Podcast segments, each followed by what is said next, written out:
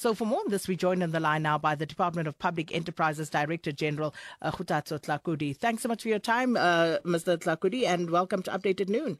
Good afternoon, and thank you so much, Satina, for having me on your show. So, Mr. Tlakudi, let's start at the obvious point. Why was Takatso Consortium not involved in the relaunch of SAA? Well, it's about the timing. We had hoped, obviously, that the transaction would have been concluded by now. We're in the final stages of finalizing the transaction. We have, the legal teams are working on the share sale and purchase agreement. On the major issues, we have found each other. It's a matter of the language really being fine-tuned.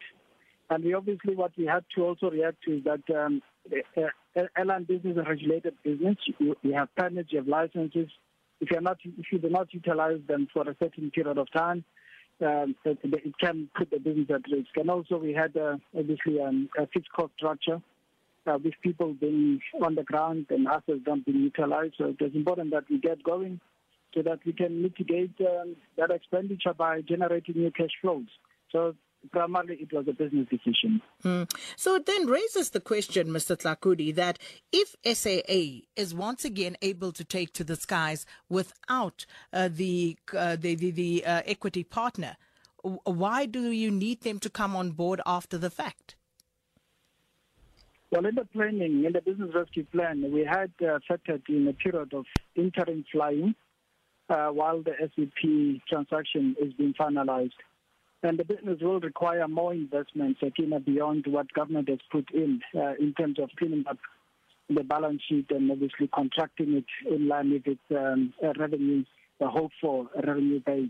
So for the growth of the business going forward, for its financing of its operations going forward, we need another investor to come on board. And that's for that reason that we have opted to get a strategic partner on board. They're not there. SAA has taken to the skies. Why not sell shares on the open market? Why didn't you decide to go that route?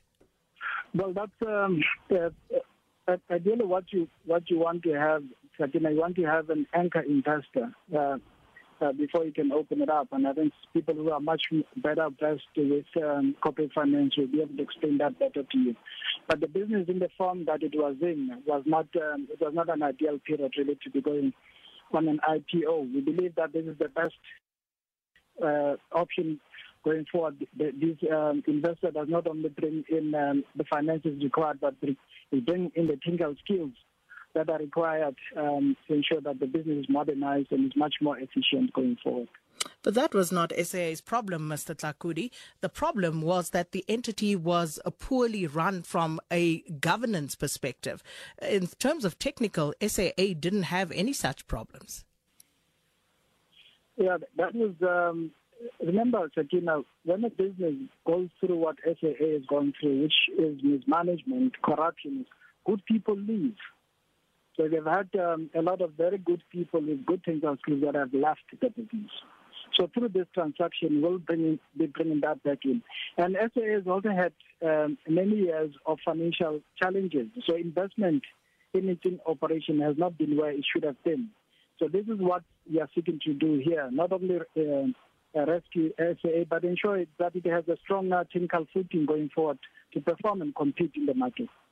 So what is the hold-up with regard to Takatso Consortium and why they were not able to be a part of today's launch?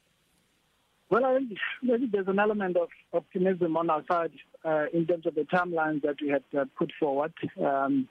But I wouldn't say there's a hold-up per se. What I said is that we are finalizing the purchase agreement as well as, obviously, there will be a shareholder agreement and other agreements that will come. That has taken longer than planned, and we have, I believe, a very capable legal teams that are working on this, and we should, before the end of the calendar year, be able to conclude on that transaction. So in our view, what I'll call the delays were probably more a product of our optimism to get things done quickly. So before the end of the year, you say, in the meantime, who's funding this SAA relaunch? The government is funding that. So the taxpayer is funding it, actually. In the business rescue plan, we had provided for the relaunch of the airline. And through this endeavor, we also ensure, because a flying airline is a much more valuable airline, Satina, than an airline that is on the ground. So what we are doing here, we are ensuring that SAA goes into the market, captures each share of the market, so that it's even a more positive, a better contributor to economic activity in this country. I'm struggling to see all of this. There's a lot of it that doesn't make sense to me, Mr. Tlakudi. So this taxpayer is once again footing the bill for SAA to take to the sky so that it can be in a better position to be... said that for the business to be restructured so that it's a much more sustainable business going forward, there will be funding that will be required from the shareholder. And that's what has happened here. Of course, the shareholder is the South African government, which is lying on taxpayers' money. But this is money that is being well spent. This is not money that's going to fund operational shortfalls. So there's money that is it's an investment in ensuring that we have a much more robust airline going forward. Well, there can't be shortfalls to fund now because it's gone. It's been through the ringer. It has obviously gone through a business rescue process, and everything has to be in order now, one would hope, Mr. Tlakudi. But there was a 3 billion rand figure bandied about previously that Takatso would have to pay. Is it still that? So, you know, as part of the due diligence, there's a valuation exercise that is done. Same due course will advise on that. And Satina, what we have seen is that when an airline like SAA Express is not in the market, the prices for flying go through the roof. So this is an exercise in also ensuring that we have affordable flying in this country. And I'm not sure whether you have seen the scenes at the airport with SAA starting to fly. There was jubilation. There was a very positive reception to SAA being there. It's really a positive day, and we know that it's your job to ensure that you pick out these areas where you feel absolutely, Mr. Tlakudi. I'm keeping my eye on the money. What we should also acknowledge is that after the turbulence that this airline has gone through, it is now on a very positive footing. By SAA entering the market, it also grows the market for everyone.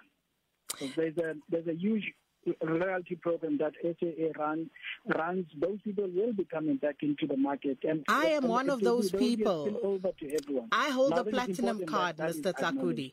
I hold a platinum card. SAA has always been my airline of choice, which is why I'm so keenly interested to see what you are doing with it now. And yes, scenes of jubilation, absolutely fabulous. It's great that some people will get their jobs back, but I'm going to keep my eye on the money here, Mr. Tlakudi, because the South African taxpayer cannot keep footing the bill for something that's going nowhere. We can't keep throwing money into this black hole.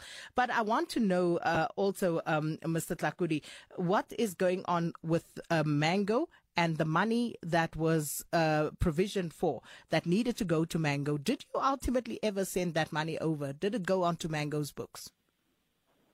Yeah, we have transferred some of the funds to Mango. Mango is in business rescue. The business rescue practitioner is developing a business plan, what is called a business rescue plan. That will come with a price tag. And obviously what we have emphasized with the business rescue practitioners, that exercise needs to come in within the funds that are available.